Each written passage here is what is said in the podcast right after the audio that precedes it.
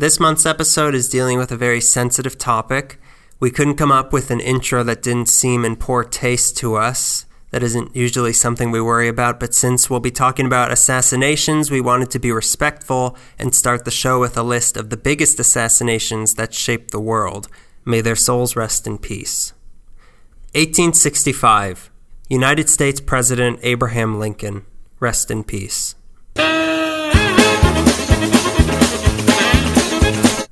What was that? Oh, sorry, sorry. I, I got it under control. Don't worry. It won't happen again. What were you saying? Okay, I guess I'll keep going. 1914. The Archduke Franz Ferdinand. Rest in peace. Greg, what is happening? I can't. The button's stuck. It won't stop. This is the most disrespectful we have ever been. I don't know about that. Well, what do I do? Just keep going. I can edit it out later. Are you sure you can edit this out? Positive. All right. 1948. Mahatma Gandhi. Rest in peace. 1918. Tsar Nicholas II. Rest in peace. I can't do this. Pull the plug. All right. That's better. 44 BC. Emperor Julius Caesar. Rest in peace. Hey! What was that? Uh, sorry, I leaned on the sound effects board. Okay, well, stop. 1916. Grigory Rasputin. The Mad Monk. Rest in peace. I lied. I didn't lean on it. The sound effects board done gone haywire.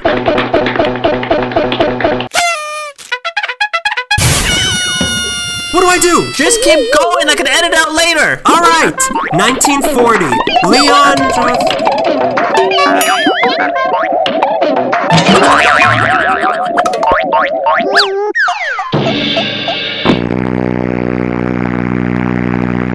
And the world was never the same. I think that was pretty respectful. You're sure you can edit that stuff out? Yeah. Did I do that? That one stays.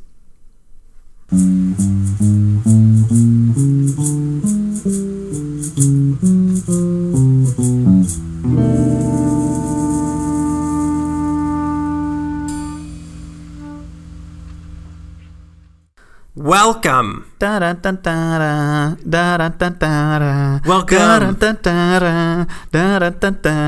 Welcome. Welcome. I cut you off. I, we You're not making it. music, and Stuart Sutcliffe left the band. Great. yeah, he left at his own free will. I don't want to be part of no bug band. I'm gonna go join this cool group, the Razor Blades. You'll hear about us. I'm joining the birds. birds eat bugs. Birds eat bugs, but turtles eat all. Watch out for the monkeys. All right. Well, now that we've referenced the British invasion and the American backlash to it, let's introduce ourselves. Just two boys from Liverpool. Here they are, Daniel and Greg. I'm Daniel. That's why I said my name first. I wasn't trying to Watch out, ladies. He's taken. Watch out, ladies. He's single. Oh, references on references and nothing to do with our research. Research. what is this you speak of? I didn't search in the first place. How can I research? So we're back for yet another episode of LA Meekly, 28. episode 28, close to 30. Once something's close to 30, it's irrelevant. Mm-hmm. Right, Logan's Run fans? Pretty soon, this podcast is going to lose touch with the youth. we're nothing without our youthful fan base. We'll learn how to kickflip, I swear. this month, we'll be talking about two famous assassinations that happened in LA. Uh, two people. Of course. Of course. Uh, what I else mean, would we talk the- about? What, yeah, that's the most logical thing that we would talk about in Palm April. trees and surfing and assassinations. Palm And- tree did it. It always does it. Two guys from the East Coast came to LA and it didn't turn out well. so let that be a lesson, to all of you. Stay away. off our turf. I want you to do all your research in a Kennedy voice. But which Kennedy? Pick one. Ethel, my favorite Kennedy. Jack Kennedy. Climbing off of Gloria Swanson. Get out of me, you dirty bird. Dirty bird. You dizzy dame. Well, how else do we introduce this? Um, Uh, April Fools. All right, that was a good one. That's one for the ages. Like the kids do. Ha, ha, ha. April Fools, this hasn't been a podcast all along. You've been wasting your time. It's been a radio show. We thought we would have more assassinations to talk about, but only two bad things have ever happened in this city. And also, they're long enough, so what do you want? I know. You want short ones? You want long ones? What do you want from us? Goldilocks the podcast listener. 45 minutes just right. This episode's too offensive. This episode's too bland. This episode doesn't have enough sound effects in it. Well, we got it all this time. They're all about bears now and porridge. Ever since The Revenant, everyone cares about bears, Goldilocks, Grizzly Man, country, jamborees. We should just talk about Disneyland for a couple hours. What's your favorite ride, friend? You have the fast pass? That one where you go in the whale's mouth. the really scary one. Is Cinderella's castle considered a ride? If you work there, what a ride! You're riding the minimum wage line. which is $15 now, topical. Topical. We should do an episode on that, but we won't because it's too topical. We're old boys. We believe in slave labor. I mean, child labor. I mean, They built I mean, cheap Big Thunder. Mountain. All right, let's get this started. Please. I'm going to start with my assassination. This, yourself. Yeah. You're all going to listen to me assassinate Greg, and then I'm going to Harry Carry myself. Who are you going to be talking about, friend? I'm going to be talking about the most cursed family in American history. or one member in particularly. The Arquettes.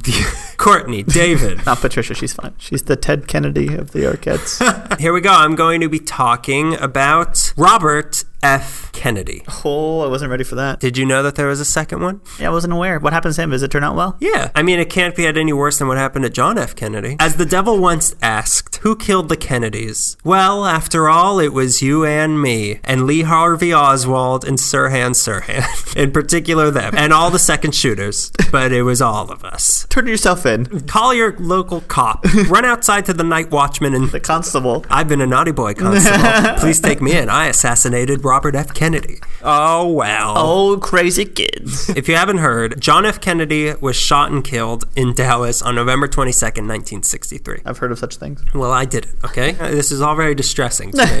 on February 21st, 1965, Malcolm X was assassinated. Yes. On June 23rd, 1967, was the incident in Century City we talked about last month, Right. where the visiting president, Lyndon B. Johnson's life was felt to be in peril due to uh, stink bombs and cockroaches. Supreme saved him, though. This was during the country's first large-scale anti-Vietnam protest. January 38th, January 38th. the 60s were crazy.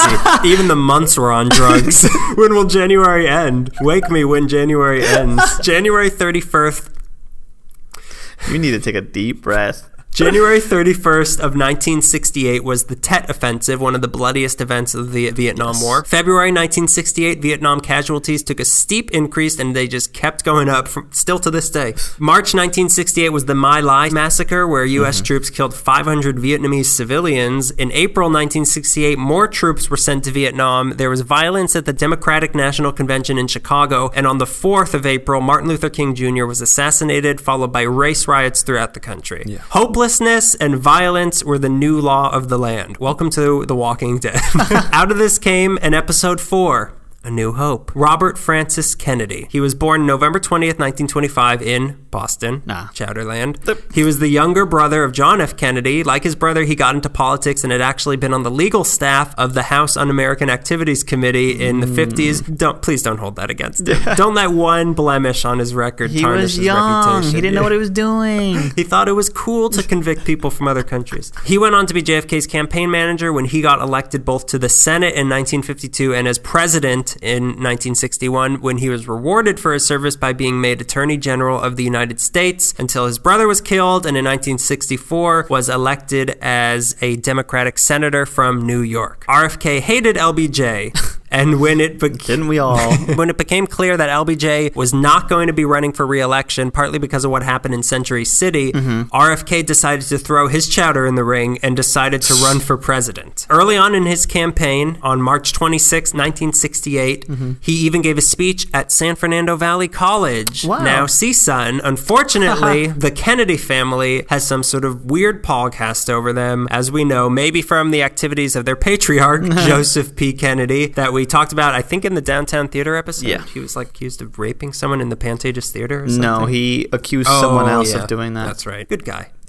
Not a rapist, good guy. Yeah. RFK was completely shattered after he lost his brother, and for the rest of his life, he was apparently consumed by feeling both guilt of losing his brother and also disbelief in the official story. During his speech at CSUN, students shouted at him, asking him who really killed his brother. Wow. And it, yeah, classy. classy. from the beginning. yeah. And in a rare public address of his personal feelings about that incident, he said that if he became president, he would make those files public and get to the bottom of what really happened. Wow. Meanwhile, And RF that put a target on him. from then on, he had this weird red dot on his forehead. Meanwhile, RFK was sweeping through the primaries. Think Donald Trump, but good. Oh, I can't. Donald Trump, but white. he was splitting a lot of the vote with the other leading Democrat, Eugene McCarthy, but the things RFK was promising and what he came to symbolize were winning more and more people over. Like he mm-hmm. was pro civil rights and anti Vietnam. That made him popular among Mexican and African Americans. Yeah. After what the country had been through in the past five years, he wanted to reunite the country in the name of peace and understanding and racism.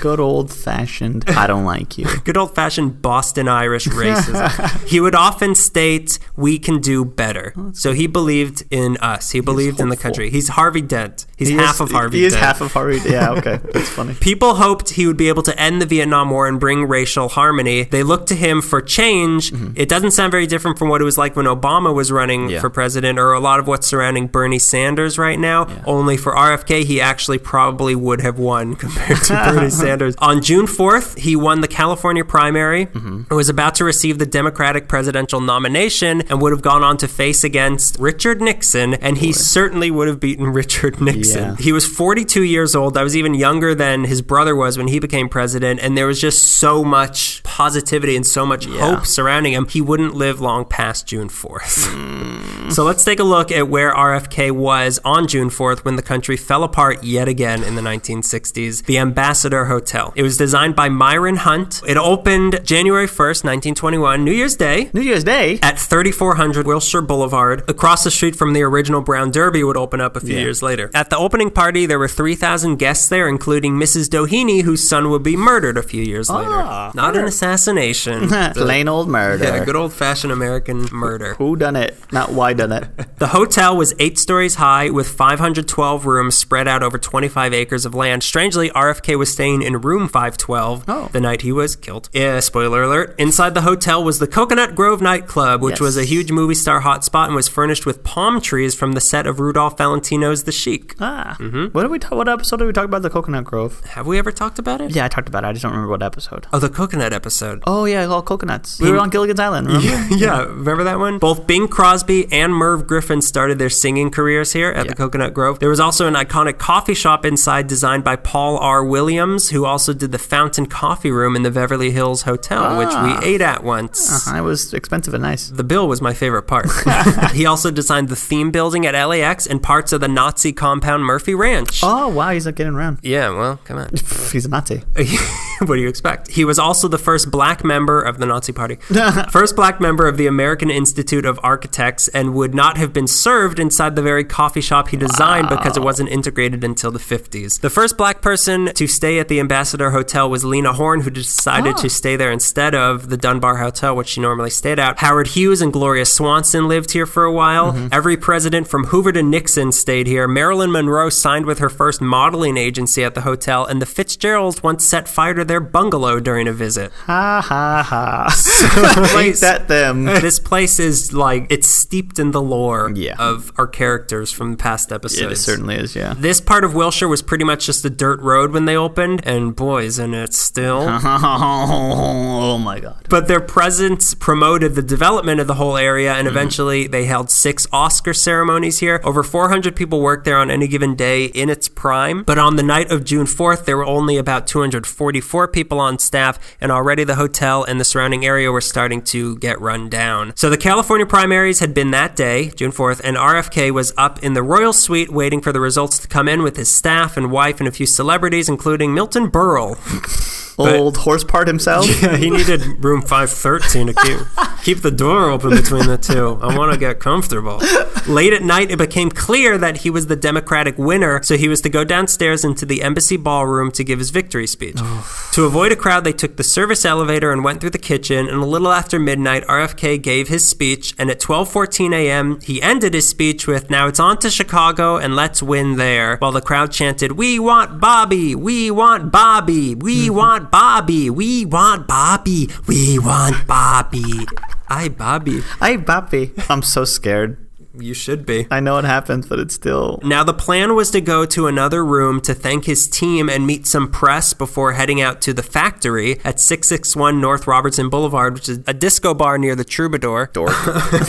There's one thing Robert F. Kennedy liked more than politics it was disco dancing. It was bell bottom disco dancing. so they were going to go there for a private party, but at the last second, the route he was supposed to take to get to the other room was changed, and he was to go through the kitchen again to avoid some media people. Let's pause for a second to talk about RFK's stance on personal security. Oh, boy. He was not a fan. He often ignored the advice of the security he was given and would say, if they're going to shoot, they'll shoot. And, shoot they did. the LAPD offered, oh, this is interesting. The LAPD offered protection, but he explicitly refused them because he knew their reputation and he didn't want anything to do with them, especially since he was on the side of the people the LAPD were usually victimizing. Despite that, our old friends at the Rampart Police Station deployed four cars to be around the hotel that day Haunted. but at this time, just after midnight, they had all gotten other calls and were off framing people for crimes elsewhere in the city. Alibis. RFK's security advisor was William Barry, and he had a private security guard from Ace Guard Service and a guy named Thane Eugene Cesar, and he had a small entourage of celebrities surrounding him. Milton Berle's member was uh, Almost Human Shield. Almost Human Kind of animal part shield. human producing shield. so he had this like you know he had this little entourage, celebrities and whatnot, and he left the stage. But apparently he was walking very fast, faster than usual, and he was going far ahead of his entourage, and they were having trouble keeping up. And they kept telling him slow down, but he said, "I will not slow down."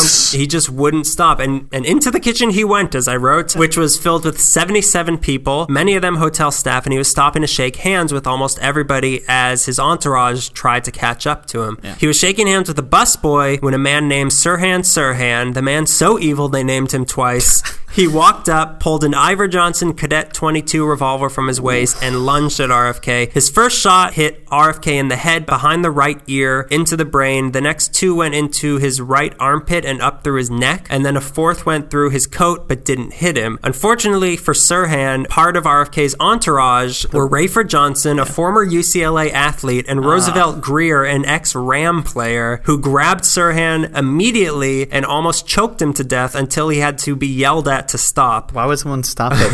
Sirhan still had four bullets left, and he kept firing until he Oh, was yeah. out, while other members of the crowd started grabbing Sirhan and they tried to restrain him, including George Plimpton. Whoa, really? Yeah, everyone was there. everyone who was anybody was, was at the. RFK. People who weren't born yet were there.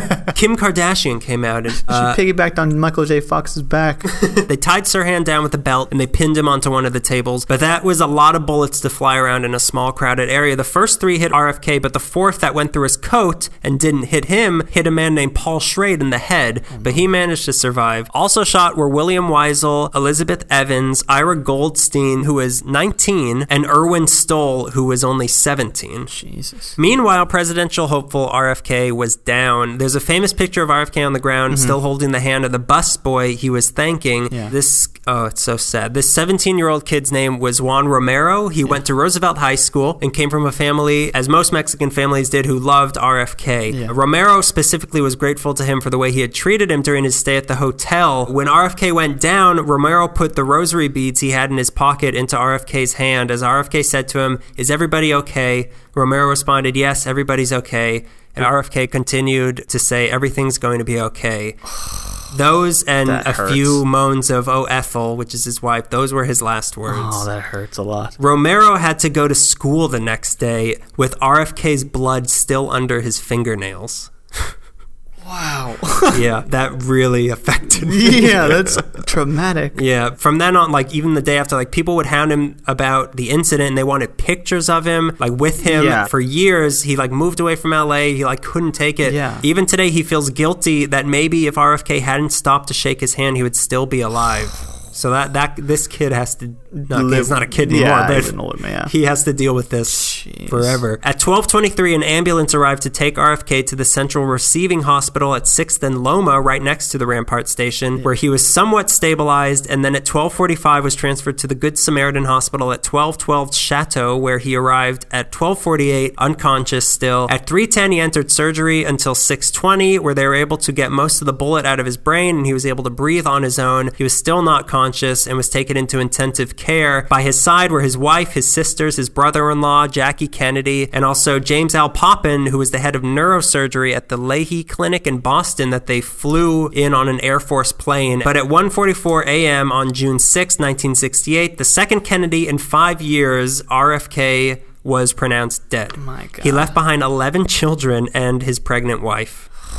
His body was taken back to New York for a ceremony at St. Patrick's Cathedral, attended by his wife, Jackie Kennedy, and Coretta Scott King, the uh-huh. three major widows, the a super group of widows from the 1960s. Supremes of widows. and he was buried at Arlington Cemetery in Washington, D.C. Meanwhile, back at that night at the hotel, police showed up and arrested Sirhan, who had refused to give his name, so he was taken in as John Doe. They traced his gun to a suburb in Alabama, where it was then sold in Marin County, then to an 18 year old in Pasadena who said he sold it to a bushy haired guy named Joe who worked in a department store. This Joe was identified as Munir Bishari Salame Sirhan, Sirhan Sirhan's brother, who in turn identified Sirhan Sirhan to the police. So, with his identity out, Sirhan confessed to the murder but pleaded not guilty. He said initially, and his story is going to change a lot, uh-huh. he said that RFK was once his hero, but when RFK came out in support of Israel and had publicly promised to send 50 fighter jets to Israel if elected, Sirhan said he felt betrayed, Sirhan being Palestinian. After he was arrested, he said, I can explain it. I did it for my country. Okay, not good enough.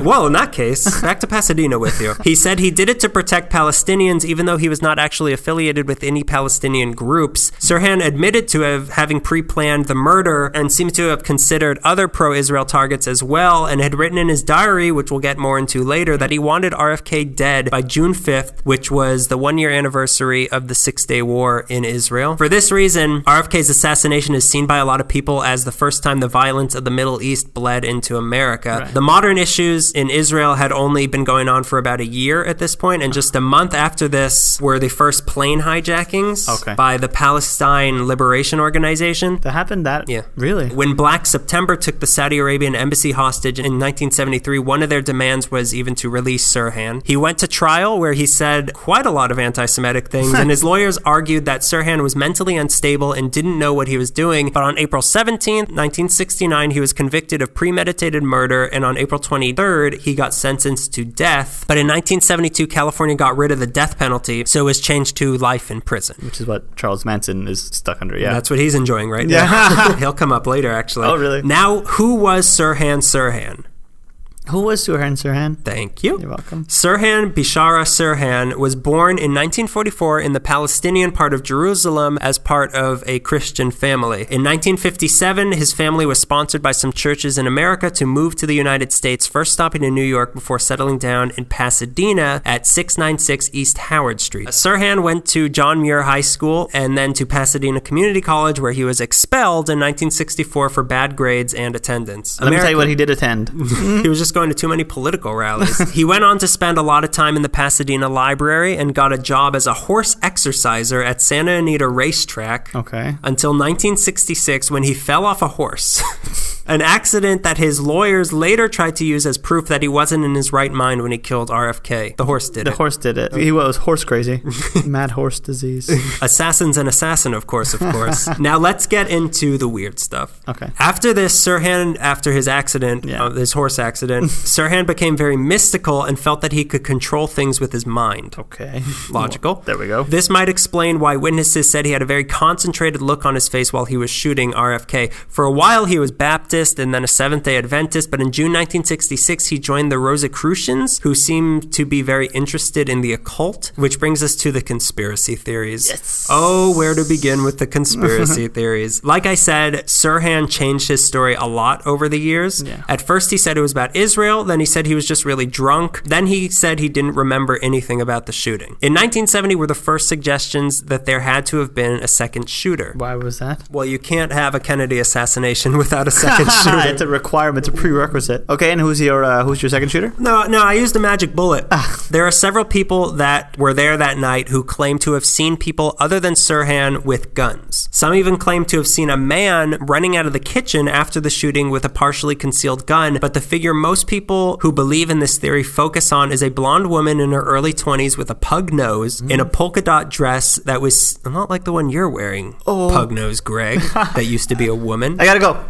I gotta go to the Pasadena Library. Let's see at the Coconut Grove. So she was wearing a polka dot dress and she was seen running with a man from the kitchen yelling in joy, We shot him, we shot him. This woman was seen by multiple people, some of whom reported it to the police when they arrived at the scene, who put out the word to the rest of the police to look out for this woman for two hours until their officer reportedly told them, We've got our man, let's not make a federal case out of this.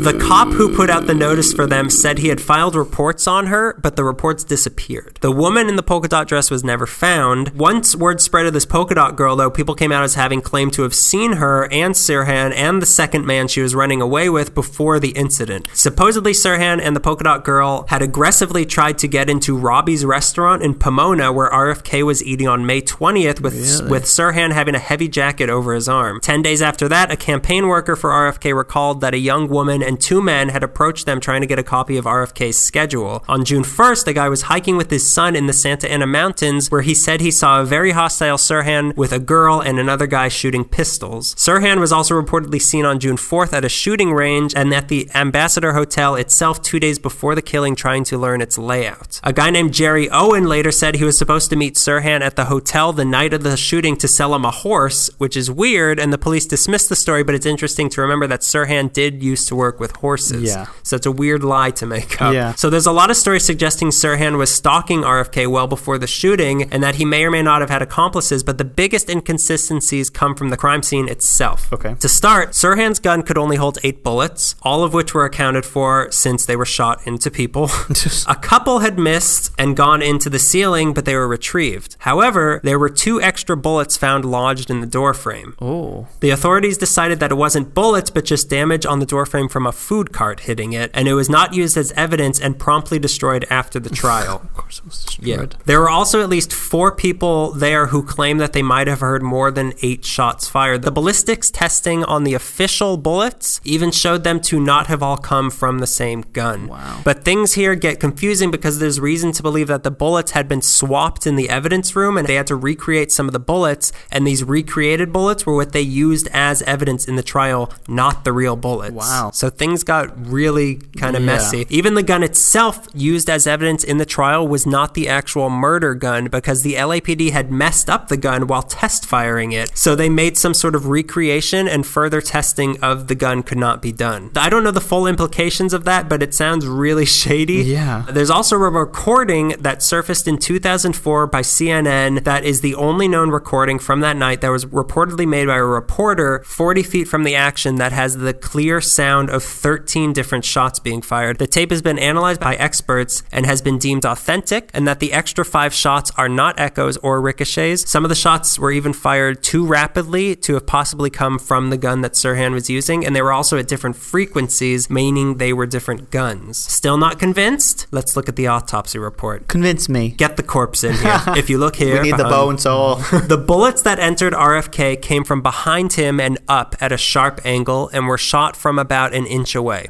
Sirhan was face to face with RFK and shot from about two to five feet away. so why are they all zany? So that points all of our conspiratorial eyes at the only person that could have been in that position, his hired bodyguard, the three named Thane Eugene Cesar, oh, who was standing behind RFK at the time and was supposedly very right wing and anti Kennedy. Wow. Cesar claimed he never fired his gun, but they were never able to check to see if that was true because he sold it after the incident and then the gun got stolen from the person person he sold it to. But it was also a 22 revolver, we know that much. Mm-hmm. The second shooter theories were even given thorough investigation by Vincent Bugliosi. Oh, of the Manson trials. Yep, still. Vincent Bela Lugosi, as I call him. yeah, he's coming. But the theory that Sirhan's defense team is most attached to now was first put forward by none other than Truman Capote that Sirhan had been, here we go, hypnotized Manchurian candidate style to kill RFK. Okay. Weirdly enough, RFK's last meal earlier that night had been spent at the house of John Frankenheimer, the director of The Manchurian Candidate. Very odd. Like I said, Sirhan now says he doesn't remember the event or even writing in his diary RFK must die over and over again, which they say he wrote in a trance. Okay. Analysis done by his defense team have shown Sirhan to be very susceptible to hypnotism, so they believed he was hypno-programmed to kill RFK and then forget that he did it and who had programmed him. The blonde lady. The blonde lady and the horse. The he was pug nose. hypnotized by the horse, by the pug nose horse.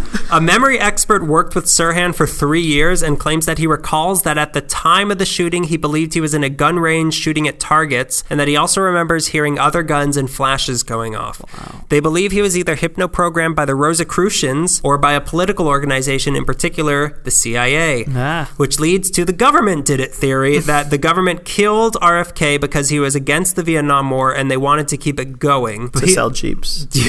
so that they could sell Jimi Hendrix CDs 30 years later. People suspect the notorious and maybe fake CIA secret agent Khaibar Khan of being involved. People also claim to have spotted other CIA operatives who were supposed to be in Asia at the time in the photos from that night at the hotel, such as David Sanchez Morales, who is credited with causing most of the political upheavals that happened in South America and also reportedly hated the Kennedys. He was once quoted saying to a group of friends, I was in Dallas when we got the son of a bitch, and I was in Los Angeles when we got the little bastard. Wow. Yeah. Yeah, little nicknames for him. Yeah, they're cute. Adorable. Some people sus- Monster. some people suspect the mafia did it because RFK was active in taking down organized crime. Yeah. Aside from those grand theories, there's also just some good old fashioned shady doings surrounding all of this investigation. Uh-huh. A 15 year old photographer there that night got his camera taken away from him and his film was never returned. Oh. Sirhan's lead attorney Grant Cooper was under federal indictment for conduct in a separate case during the time of Sirhan's trial, and then after Sirhan got sentenced, all charges against Cooper were dropped. The LAPD set up a special unit senator committee to investigate, but a lot of things were ignored by them, and not every avenue was explored, and their tactics were questionable. One of the polka dot girl witnesses had been pestered into redacting her story by telling her over and over, "You did not see anybody in a polka dot dress," until she was finally like, "Okay, I didn't see it," and then they used her redaction to discredit all the other witnesses. Wow. The prosecutors didn't even give Sirhan's defense team the autopsy report until four months into the trial, and the defense didn't even want to use most of the evidence because it would have shown admission of premeditation and that accomplices were involved, Uh-huh. and that would have made the case worse for him. And then, of course, there's the reasonable side of all of these conspiracies. Maybe JFK did it. JFK came back from the grave. He teamed up with Martin Luther King. And a Marilyn Monroe impersonator. They used Joe DiMaggio's baseball bat and did it. Maybe the polka dot dress girl wasn't yelling, We shot him. Maybe she was yelling, He shot him. Yeah. Or maybe she was being dramatic and meant we, as in the American people. There's evidence suggesting Sirhan was pretending to not remember writing in his journals because he knew how incriminating they were. Yeah. And he even reportedly told his lawyer to tell his mom to clean his room before the police came, Funny. probably hoping she'd see the notebooks and destroy them. Yeah. Maybe only Sirhan's first shot was from a foot away, and then RFK turned to Oh. Protect himself, leaving the right parts of his body exposed. And in the confusion, Sirhan was able to get in closer. Maybe Thane Eugene Cesar did shoot RFK in the back of the head on accident, trying to hit Sirhan. Right. But hey, conspiracies are fun. Yeah, they are fun. Sirhan spent some time at California State Prison in Corcoran and was actually locked up near Charles Manson. Ah, special special cell block Yeah. He was also accused of somehow being forewarned of the September 11th attacks. He is now in the Richard J. Donovan Correctional Facility near San Diego. He's 71 years old. Sirhan first went up for parole on May 30th, 1975. He's been denied 15 times now. Keep at it. Most recently, we like denying you. persistence is key. Most recently, on February 9th, 2016, that was his last denial. He's up again every five years. His defense team, now being led by William F. Pepper, who also won a case in 1999 asserting that the Memphis police were involved in Martin Luther King Jr.'s assassination. They're pushing for a retrial given all the new evidence and the ignored evidence, like that sound recording. And they claim that the evidence department was working with the prosecution. They maintain he was hypno programmed and was the fall guy for a greater plot because he's Arabic and they knew they would, he would easily be blamed. Okay. Sirhan insists he was in some sort of a trance and shouldn't be held responsible for it. Paul Schrade, the man who had also been shot in the head that night, was actually at his last hearing to forgive Sirhan, and he too believes there was more than one shooter, and he pleaded for Sirhan's release. Wow. Yeah. Well, he got shot in the head. Yeah. He doesn't know. Yeah, come on, he's I guess two people are hypno programmed now. The way the parole board sees it, Sirhan does not show remorse and fails to understand the seriousness of what he did. The real hero of the story, the Ambassador Hotel, has already seen its death sentence carried out. After a couple more decades of decline, the Ambassador closed in 1989, at which point it was bought by none other than Charles Manson. I got ideas. We all live in one room, man. it was bought by one guess. Eli Broad. Worse. Oh. Donald Trump. Oh, He bought it- Let's kill another Kennedy there. Invite Ted. Oh, He's dead. Dead. Ted. Ted, Ted, The loser. Ted Kennedys. and The Ted Kennedys. So he bought it for 64 million to be raised and turned into a 125 story office building. Unfortunately, he had bought it out from under the LAUSD who was interested in the land. LAUSD didn't like this and had the school board vote 7 nothing to seize the land from Trump under eminent domain. Ha ha. Of course, Trump, the official ruling, uh, yoink. of course, Trump didn't like this, so he launched a counterattack, which led to years of litigation and protests in front of the abandoned hotel with people chanting, Dump Trump, dump Trump, dump Trump. We want Uh. Bobby.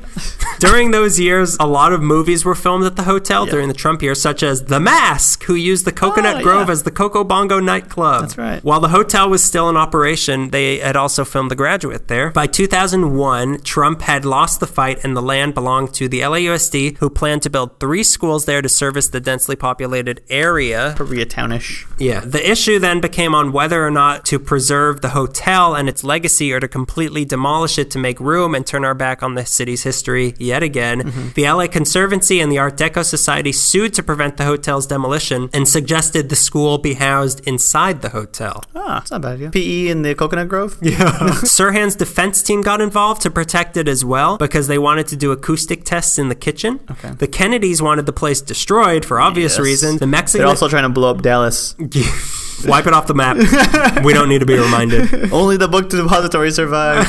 the Mexican American Legal Defense and Education uh-huh. Fund countersued because they didn't want any money that could be going towards a good school for children to be wasted on preserving this old building. In 2006, they came to a sort of compromise where most of the hotel was raised, but the coffee shop is now a teacher's lounge, the Coconut Grove is now a theater, and the Embassy Ballroom is now a library, and the kitchen is where detention is. Nah. In 2010, the three schools serving K through 12 opened to serve some 4,200 students. It cost 578 million dollars, making it the most expensive public school in U.S. history. Just what RFK would have wanted. yeah. I was about to say. The part of Wilshire in front of it was renamed Robert F. Kennedy Parkway. It's not exactly definitively clear why RFK was killed or who did it. And after it happened, they made it so that presidential candidates get Secret Service protection within 120 days of the election so that nothing like this ever happens again. But what this assassination did was it really killed the country's optimism. Yeah. By the late 60s, people were starting to see that there was something deeply wrong with the very character of the United States. As Life magazine put it, the nation in less than six years has watched the violent deaths of two Kennedys and a king. So the feeling was like, what am I going to wake up to tomorrow? Yeah. What major figure is going to be killed today? What horrible violence am I going to see on the news tonight? And understandably, people started losing hope in peace because they saw that it wasn't working and maybe violence was okay now. Mm-hmm. That led to cynicism, and American culture started to feel like it was falling apart. Vice President Hubert Humphrey ran in RFK's place and lost to the root of all cynicism, Nixon, and we all know what the 70s was like. RFK was the 60s last hope of change, and there's no way we'll ever know what he could have done for our country. Devastating. Yeah, imagine. Oh, Boy. We would have been on Mars by now. Thanks, Sirhan, Sirhan. If you're listening mm-hmm. from jail, I think I. I know you are. I think I remember hearing that my grandma was working at the ambassador the day before. That's right. You told me this before. Kennedy was was there, and she's like, "Oh, hmm. I'm gonna watch him on TV," and she watched him get shot on What TV. What color dress was she wearing? Polka dot white. Why? Uh, I seem to remember your grandma having a traditional Gonzalez pug nose. Yeah, yeah, it's it's the tradition. Everybody takes it. So that's my death. Let's get into my death now. this is somebody that I uh, I knew loosely. I didn't investigate that much beforehand. I was kind of like curious, but uh, doing research, I'm, you know, it's amazing. Christopher Wallace, notorious B.I.G., Oh, Biggie no. Smalls. No, no, All no. three of these guys were killed on the same night. a triple murder. Notorious B.I.G. was born, like I said, Christopher Wallace in Brooklyn in May of mm. 1972 in the Bedford Stuyvesant. Bedford Stuyvesant neighborhood. Bed-Stuy, as we call it. Okay, well, whatever. That's where the block party and Dave Chappelle's block party is filmed. The titular block party. Yeah, thank you. filmed The titular. Wallace's childhood was whatever the polite term for opposite of glamorous is. he was Ultra glamorous, glam rock, keep going up. regal, R.F. Kennedy-esque. He was surrounded by drug dealers, drug addicts, and drugs. By 15, he was dealing crack in the neighborhood, and by 17, he was arrested for selling it. He spent nine months in a prison in North Carolina before making bail. Upon his release, he started to gravitate towards music and gave dealing drugs up for rapping, which is the dream of inner city youth. he began making homemade demo tapes. Hmm. One of these demos landed in the hands of a well-known DJ going by the name Mr. C, who went and featured Biggie in the magazine. Richie the Cunningham's dad. Yeah, Richie Cunningham. They were in the, in the music industry. That's that's how they had the jukeboxes. The Cunninghams discovered Notorious B.I.G. Yeah, and then he went on to be the Big Bopper, B.I.G. Bopper. The Notorious Big Bopper. Hello, baby. Hello, Big Papa. Anyways, Mr. C put him in the source, and he got started to get noticed after that. The write-up and one of those demo tapes made its way to the A&R chief at Uptown Records named Sean Combs. Uh-oh. Or as we know him now, Puff Puffy. Daddy, Puffy, Diddy. Combs was leaving Uptown Records to start his own label, the annoyingly titled Bad Boy Entertainment, and he brought the Mm. What young you gonna do when they entertain you? Change the radio is what I'm going to do. Brought the talented young Wallace, who was going by the name Notorious B.I.G., along with him. He was going by Biggie Smalls before that, but it turned out there was another rapper had previously trademarked the same name, so he started going by Notorious B.I.G. But I'm going to use the th- I know, but I'm going to use the three names interchangeably just to not get it stale. You're talking about that obscure guy now, right? Yeah. he was the one murdered. Yeah, the, the guy who no one ever heard about again. Both names fit as he was a large gentleman, B.I.G. Biggie. At the time of his death, the autopsy report measured him at 6'1", weighing 395 pounds. My God. Every article I read made a point to specify his weight, which is pretty awful. I always feel a little guilty, like, oh, stop. You don't need You to. remember he was 395 pounds, and then he was shot. In 390 all 395 pounds. Notorious B.I.G. was pretty much responsible for making Bad Boy Entertainment one of the most successful rap and R&B labels of the 90s. He released Ready to Die mm, in 94 and it went up to uh, number 3 in the R&B album you chart know. and spawned several hits. Juicy, which ended up on number 27 on the pop charts, 14 on R&B charts in 1994. Big Papa, which we all remember, went to number 6 on the pop charts, 4 on the R&B charts in 1995. And One More Chance slash Stay With Me went to number 2 on the pop charts and number 1 on the R&B charts in 1995. In doing my readings, I found that several people still refer to him as one of the greatest rappers, if not the greatest rappers of our time. Uh, Have they heard Macklemore? Have they heard Justin Bieber yet? The new and improved? New and improved. While Wallace and Combs were putting all this together and building a career together, B.I.G. became friends with a well-known fiery young rapper named Tupac Shakur, who at the time was living in New York. Shakur really liked Biggie at the time and really supported him. He let him open up for his shows. They would sometimes rap together. Whenever he did interviews, he would mention Biggie's name. He was hmm. really trying to get his friend to, to get noticed. Now, Tupac was signed to Death Row Records, which was run by Marion Hugh Suge Knight, which is super scary. Yeah. Also a character from past episode. Yeah, yeah, he was also in the Rampart. The Bad Cop, Bad Cop is heavily tied with my research. Death Row was another record company It was booming in the 90s. It was a top rap label in the music industry. At its peak, it was making $100 million a year. And along with Tupac, it had Snoop Dogg. Never were like the face of West Coast rap, pretty much. The jester of the three. He wasn't at the time. But things start to go sour in 1994. Shortly after B.I.G. released Ready to Die, things began to get sour between the two parties. Suge and Shakur on one end, and Biggie and Puff Daddy on the other end. Puff The- Daddy? Puff Daddy? The East Coast West Coast rivalry had been going on for years already, but now like it was becoming famous because the two faces of the opposite ends are now like the biggest rappers of the time. so it goes like this: Tupac was hanging around with mutual friends of his and Biggie's who were gangsters. No. Come on, the gangsters were drug dealers trying to get big. Sorry, it's hard to tell if I'm talking about Big or Big. They were trying to make it B.I.G.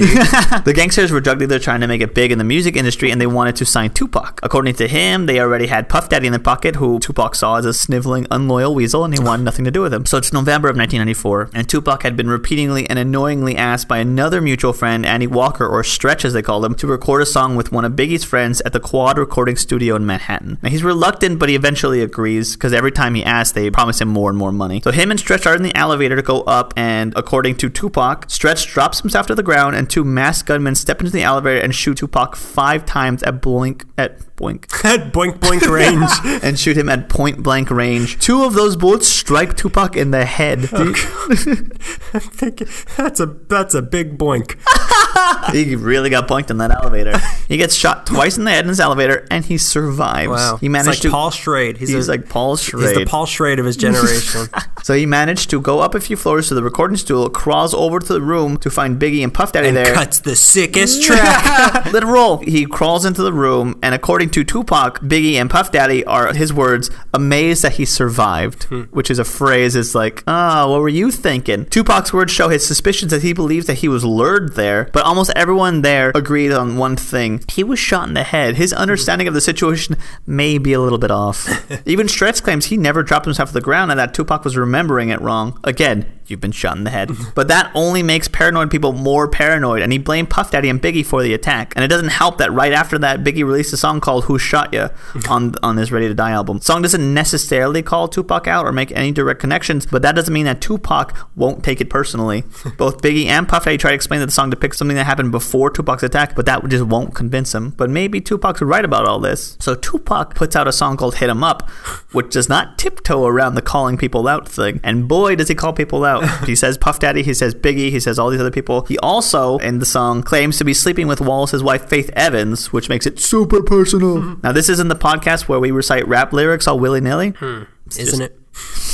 Can it be now? We'll post songs up if you want to listen to them. So the two become bitter rivals after that and began feuding at events. The rivalry grew not only the two central figures who were Tupac and Biggie, but also their record labels. Now Death Row Records and Bad Boy Entertainment were going at it too. It led to uh, assaults, drive-by shootings. When stuff started heating up, a bodyguard once pulled a weapon during a scuffle with one of Shakur's entourage at the Shrine Auditorium. Mm. It should also be noted that both labels were using gang members for security. The Bloods were protecting Death Row Records, which makes sense seeing as Suge Knight himself is a Blood, and Southside Crips were protecting Biggie when he came to the West Coast. So at this time, They didn't do a good job. So at this point, Biggie records a song called "Long Kiss Goodnight," which in his style is veiled callouts, classy move. after it was recorded, but before it was released, Tupac is gunned down in Las Vegas after attending the Tyson fight. Is that where it happened? Yeah, in Las Vegas. In the car right next to him is Suge Knight. I think he, I don't know if he got shot or not. Now here's where some of the speculations start, which will turn into a big tangled mess later on. Southside Crips were watching over Biggie when he was here in LA. Suge Knight, who was in the car with Tupac when was shot, claims to have spotted one of the guys in the car who was a member of the Southside Crips named Dwayne Keith Davis. He went by Keefy D, a caller of shots, if you will. Keefy D's nephew, Orlando Anderson, another Southside Crip, was for a long time the number one suspect in Tupac's murder. The day after Tupac's murder, a huge brawl broke out in Compton between Suge Knight's entourage and Keefy D's gang entourage. Now, Suge Knight ended up going to a jail on a probation violation stemming from the beating of Orlando Anderson at the MGM Grand Hotel that was caught on tape just before the car attack. So basically, before they get shot up, Suge Knight is already beating up Orlando Anderson, which could like it could instigate it. That's that's kind of what foggies it up from it being a hit, or if it's just like direct retaliation or not. In 1998, Orlando Anderson was shot and killed at a car wash on Oleander and Alondra Boulevard near Compton High School. But back to Biggie. That's everything with Suge and Southside Crips and Tupac. So it's six months later. Wallace is walking with a cane after a car accident that him and another rapper named Little Cease were in together. He was permanently injured from that. Yeah, you might remember his cane from music videos. He's like standing with a lean and a big coat. Are you thinking of Ebenezer Scrooge? I might be thinking of Old Man Scrooge. Scroogey Smalls? Scroogey Rouge? Stop right now. This is out of hand. His new album was almost finished and it would be called Life After Death. Mm, yikes. Mm. Remember last album title, Ready to Die? Double yikes.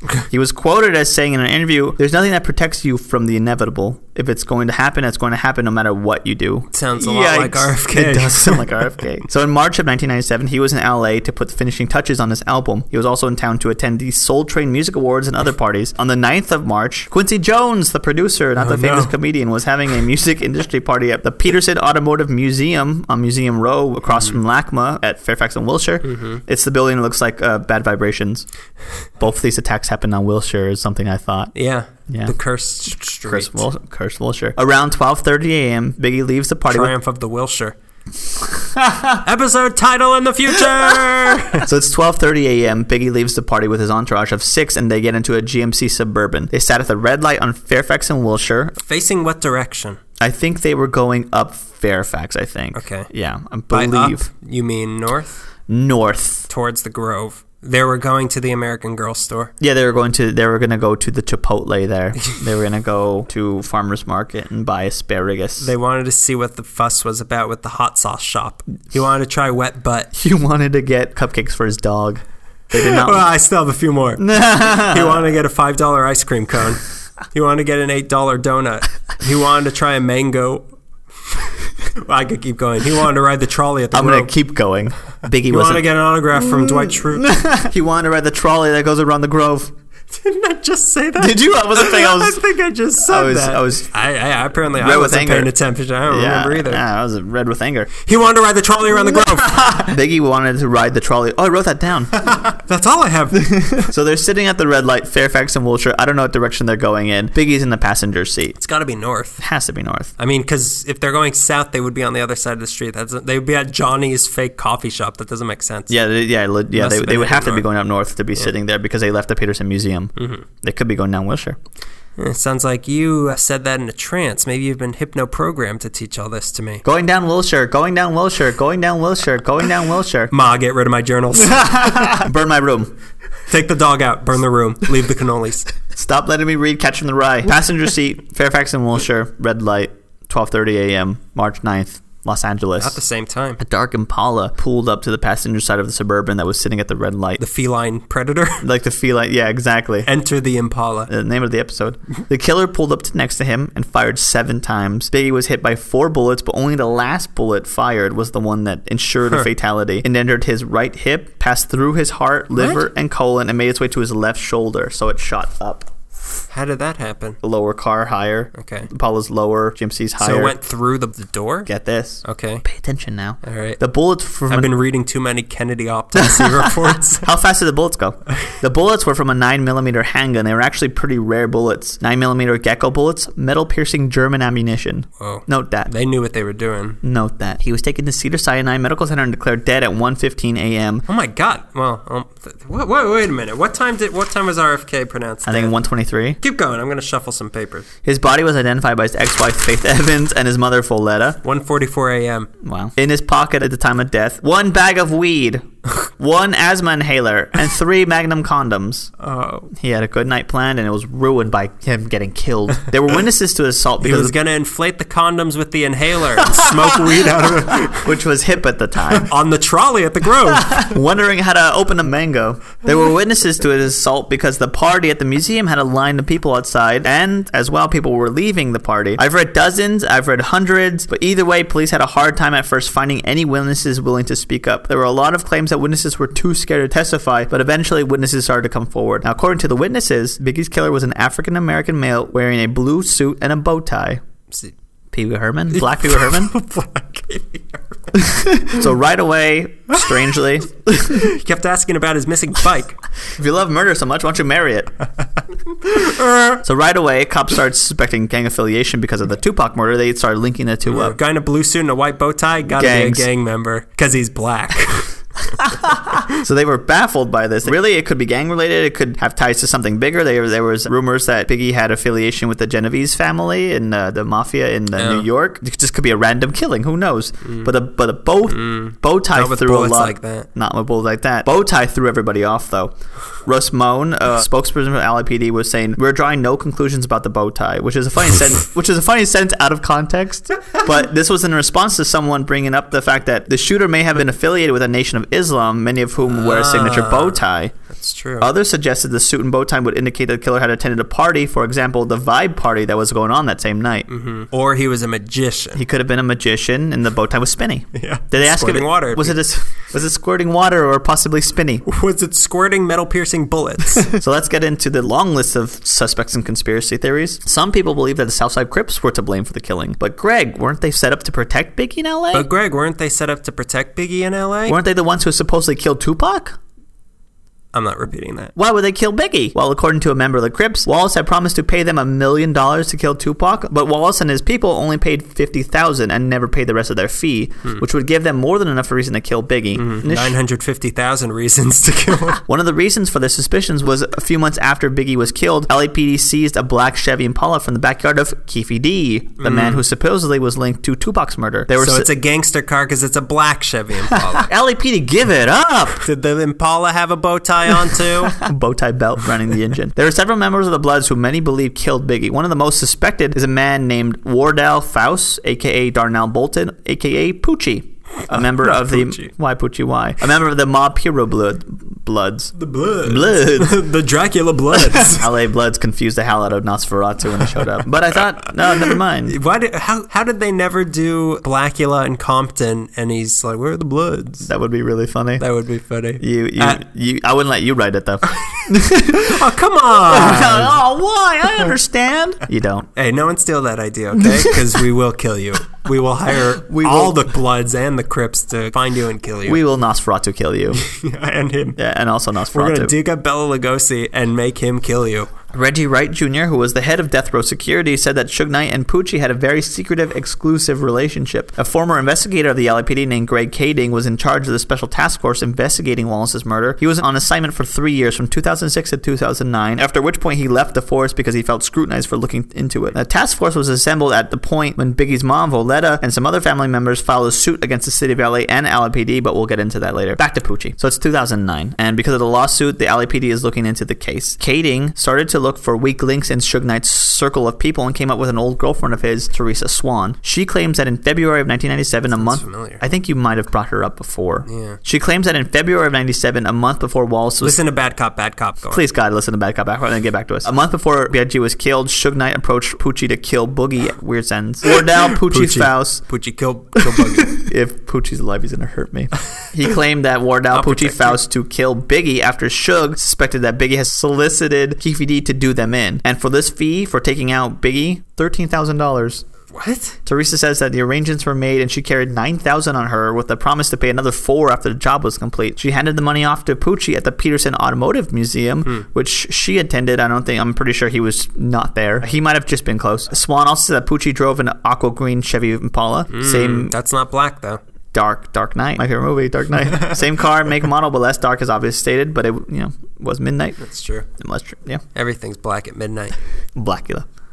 Welcome to Blackula and Compton. King said that while he was wrapping up his investigation, he was dismissed from the case. Although, yes, he did get confessions. Internal Affairs was looking into Kading as he allegedly was making false statements on an affidavit for a separate case. They eventually found nothing on that, but around the same time, the Wallace family had to drop their lawsuit against the city of LAPD, but again, we'll get into that later. This was all Kading stuff. Poochie was killed in the Compton drive-by in 2003, and Oh, Kading euthanized. and Kading quit the force and wrote a book about his findings called Put down. That's what I meant. he was put down. Kading quit the force and wrote a book about the findings called Murder Rap, the untold story of Biggie Smalls and the Tupac Shakur murder investigations. As we're going to learn, a lot of books being written. Hmm.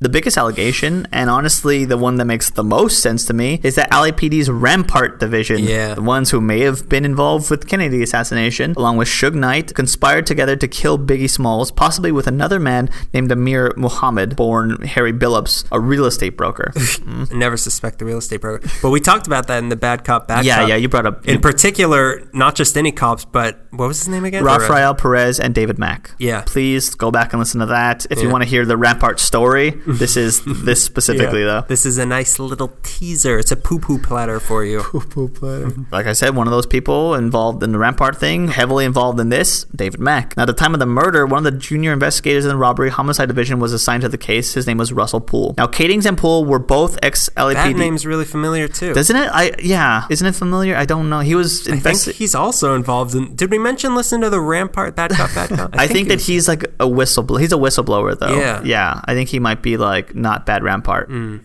Ethan Hawke. I don't know. If you get that reference. I wish I didn't. Now, Kadings and Poole were both ex-LAPD who wrote books about the murders of Tupac and Biggie, but their big point of difference is that Poole believes the LAPD worked with Suge Knight to kill Wallace. Kading feels the LAPD is not involved, that Suge Knight pulled this off with Poochie. That's just to clarify. And also, Poole's book is called Labyrinth. LA is capitalized. Just want to clarify. All right, I just want to listen to this. I want to send everybody out there. Babes in the Wilderness. What's the Babes in the... Babes in the Wilderness. Babes in the Wilderness, Babes yeah. in Pigland. Let's get back to Rampart. So it's 1997. Perez was convicted of robbing the Bank of America for $722,000 while still being employed by the Los Angeles Police Department to protect and serve. This is when Poole's suspicions about Mack's involvement grew because it seemed well known to most that Mack protected Death Row Records and claimed association with the Mob Piru Bloods. Him and Knight both grew up in Compton and his ties to the Bloods is deep. After he was arrested, he denounced his quotations career as a cop and claimed to be full gang member, boasting Yeah. about gunning people down. He arranged to hit on his former lover, who helped with a bank robbery, who might have been Teresa Swan. When they arrested Mack for the robbery, here we go. This is what they find: black seventh generation Chevy Impala SS parked in his garage. Hmm, also in his green. also in his garage, a shrine dedicated to Tupac Shakur. Poster, memorabilia, the like. What? Also found on Mack's property, the very rare 9mm Gecko bullets used to kill Notorious B.I.G. Hmm. Some believe that it was Mack himself who pulled up to the Chevy Impala on March 9th and shot Biggie. Damian Butler, who was in Biggie's car, pointed Mack out of a phono lineup in April of 1998. Mack's work schedule was also under scrutiny during the period of his life where he was robbing banks and possibly shooting famous rappers. In both instances, Mack had taken the days before and after off. But there's another name that has been presented Amir Mohammed, like I said, Harry Billups, but a very odd suspect. Now, David Mack and Billups met at the University of Oregon and became good friends. Billups is the godfather to Mack's son. Hmm. Suspicions grew when, in December of 1997, Mohammed came to visit Mack in prison. The LAPD was watching very closely all connections to Mack and seeing what other corruption cases they might have led to. And I believe they started to look into Mohammed as a suspect after the bow tie was presented as a link to Islam. Does this look familiar? oh, Was my that a knot?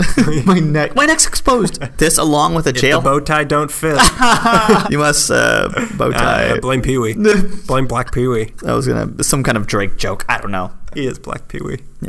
Okay, so the bow tie makes them think, oh, what's this guy's deal? Along with this claim, though, was a jailhouse informant speaking up, saying that Wallace's killer went by a name that sounded, quote, Middle Eastern, like Amir or Ashmir, and Or his real his real name might be Abraham or Kenny or Kiki. Also, look at Kifi D falls into that rough sound estimation. This Middle Eastern sounding name claim, well, that I didn't plan on that rhyming. Uh, came in after Biggie was killed, but before David Mack was arrested. The informant also said that the killer was a former Southside Crip member and could have belonged to a security force connected to the Nation of Islam called the Fruits of Islam, whose members sported distinctive blue or white uniforms, caps, and bow ties. Bow ties. And Muhammad did belong to the Nation of Islam, but he was brokering loans in Southern California since 1984, so there was no gang affiliations to him. That can be our catchphrase. What? Brokering loans in Southern California since 1964. 1984! 1984. My favorite year for dictators. Is that a reference to me?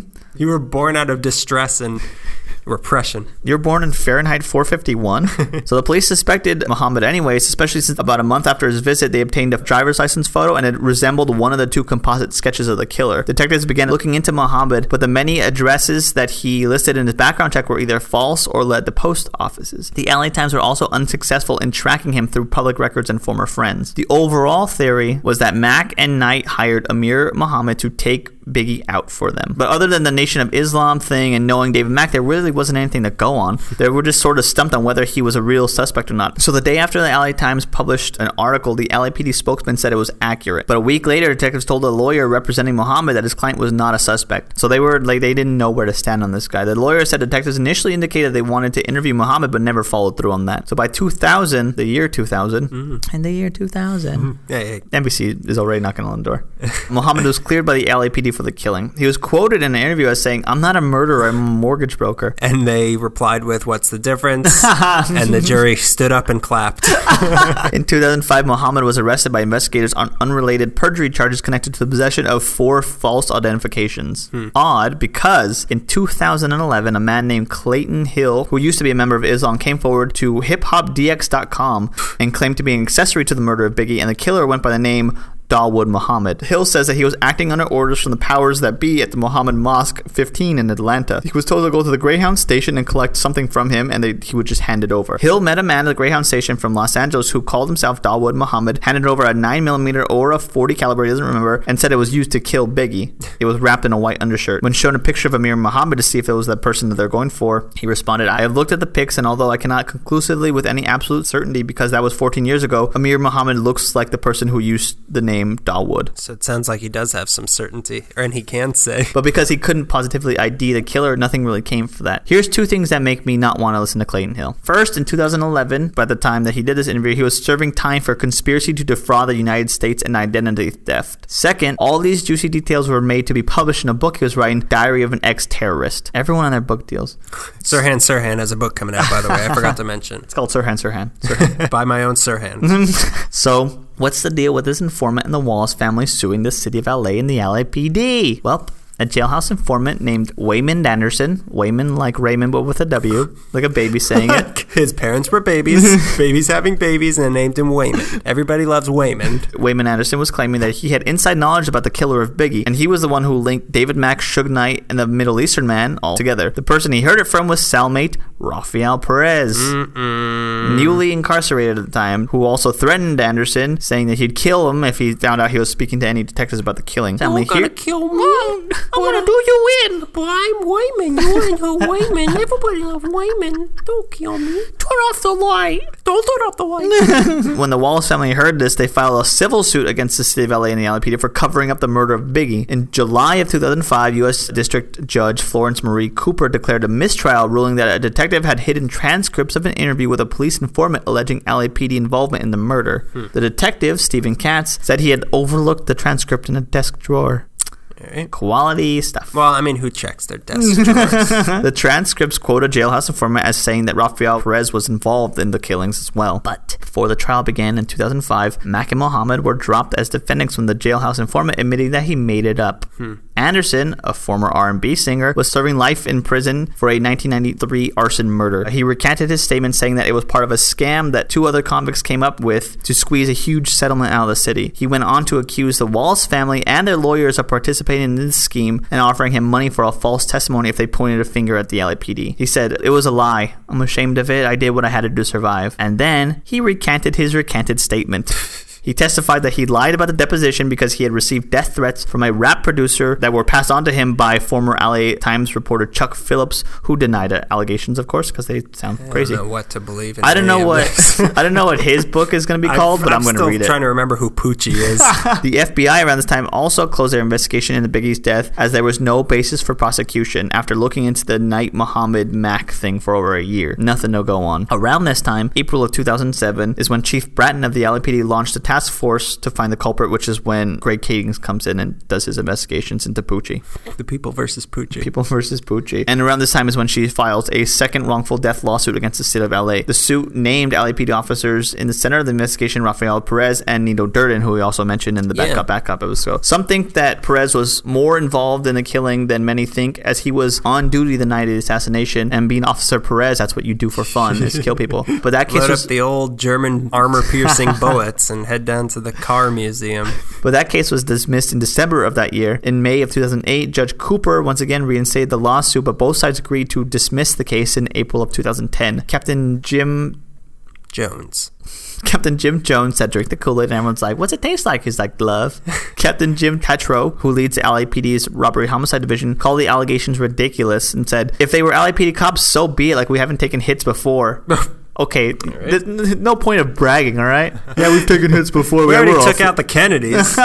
Come on. So what does all this mean? All roads lead, in my opinion, to Suge Knight. David Mack or not, Suge Knight. Yeah. Suge Knight, Suge Knight, Suge Knight. Yeah. The Freedom of Information Act has allowed for the release of a 359-page FBI file to be Gonna released. get diabetes from all this sugar in this story. 359 page FBI file has been released, which is the internet had poured over and allowed me to do most the research. This is one of those cases where we want to say it's unsolved, but all the signs point to a certain direction. But instead of a clear shot, we have this tangled mess of guilty parties. It all comes down to who fired the gun on Fairfax and Wilshire on March 9th. We may never know who drove that dark Impala that night. No one's gonna come forward and say, "Yeah, it was me." But there's so many people who are like clearly Yeah, involved in but this. But then at the at the same time, like, d- what does it matter? You know, Yeah. like what's done is done, and things are ruined. it ma- it matters to some people. Like I To the- to the to family. the families, yeah, but it seems like all assassinations, like who knows? Like, Yeah, we it- will never know. There's always conspiracy and subterfuge Yeah. and conspiracy. Especially because not that there isn't mystery tangled up in this one, but everybody who's involved is either dead or in jail already. like they're already serving time for something else. Like they might not be suffering for their crimes, but they're taking a hit. Mm-hmm. Yeah, so uh, Oh. it's it. This one's particularly frustrating. Is there any mention of a pug-nosed blonde girl in a polka dot dress Only that she owned a Impala factory. Why? that only produced black impalas, and she also, for a hobby, would knit bow ties? What's the big deal? I wasn't expecting there to be no definitive answer to either of these stories. We just gave you two acts of Yeah. a three-act play. it's up to you to go solve it. Choose your own adventure because we don't have any answers. Scary stuff all happening on Wilshire. Weird. Weird. Very weird. Weird and wild. So you stop that. all happening on Wilshire and all kind of revolving in part around Rampart. Mm-hmm. It's very, it's very strange. So if you or someone you know has killed RFK or Notorious B.I.G., please write in. We we're very we're- curious. Yeah, we want to see what you would say. Where you get your bow ties? Yeah. How hard is it to get rare nine millimeter gecko metal piercing bullets? Let's kill somebody tonight. Let's do it. Let's finally just do it. Are there any Kennedys left? Neither of these people were L.A. characters, but they, we certainly took them. Yeah, we, we we've claimed them as our own because of all this. They come for a nice little visit. Sorry. Sorry, sorry, don't make daddy. Our beautiful Wilshire is, is caught up in. Yeah, me- what are you gonna messy do? We are who we are. What Yeah, do you we are. want? We can't protect everybody, okay? Yeah, welcome to the Rampart's Miracle Mile. Miracle Bullets. Rampart goes too deep. We can't protect everybody. We're sorry. Just stay away from their 10 mile radius blast zone. On behalf of Los Angeles, we apologize. Yeah, we, we apologize for producing the Rampart division and, and any blonde ladies. I'm very interested in the blonde lady now. Yeah. You know what's funny is that neither of the two, I guess you could say, heroes or main characters are from LA. The killers certainly are. Yeah, yeah. or at least adopted sons. adopted sons. Yeah, we've ambushed people. yeah. We're an Hey, ambush. You know what? Take us or leave us. Please don't leave us. Please God, we don't know how to do this without you, East Coasters. We don't know how to do this without you, loyal fans. Ah, So that's that time of the show where Daniel gets really emotional. and please leave us a review on iTunes if you like what you hear. If you don't like what you hear, you probably aren't at this point in the episode, so whatever. Leave us a five star review on iTunes. It helps us out. Aside from our ego boost, it ha- makes it easier for people to find us online, and we'll get more listeners, and we can do this more. Well, we won't do it more, but we'll keep doing it. yeah, well, yeah, we'll proceed to keep doing it. Yeah. we're on Facebook. like on us on Meekly. Facebook. We Uh, post the episodes and articles that are relevant. Mm, we are on Twitter. Twitter at LA Meekly. We, We post the episodes. Enough said about that. We don't do much there. Instagram, LA underscore Underscore Meekly. We put something up. I would say if there's 30 days in a month, we do it like 29 days, baby. We need one day off. Boys got to rest. My thumbs hurt. We are on Tumblr, which corresponds with the podcast episodes. Mm-hmm. LAMeekly.tumblr.com. Send us an email if you have questions, comments, concerns, death threats, confessions. Suggestions, for episodes. for murder hits. Yeah, that's right, Greg. la.meekly at gmail.com. yes. We will certainly respond to you, Yeah, we have nothing else to do. unless it's mean. Then we're coming for you. yeah, leave your address and your three biggest fears. what would hurt you most if we were to take that away? What family member do you like the most? Who's the weakest? the. If you like us, tell us who you like the least. we hope you enjoyed episode 28 of the podcast. Yeah, stick around next month. We're gonna do it again. Yeah, we're going to do episode 28 all, All over, over again. again. This time it's going to be good. We're going to have answers. We're going to know who killed the Kennedys and who killed Biggie. We're gonna get to the bottom of both those things with the it- help of the Rampart Police And we're going to discover it was the same person. it was George Washington, the, the Freemason. so, any last words, Greg? Any wishes for the listener? You know, I wish that you enjoy this hmm? episode and you learn a couple things. I wish that you go to hell. that has been yet another episode of LA Meekly, staying off of Wilshire since 2013. oh. Now, wasn't that cute? It wasn't that a nice little ditty we just did? doodle doodle doodle.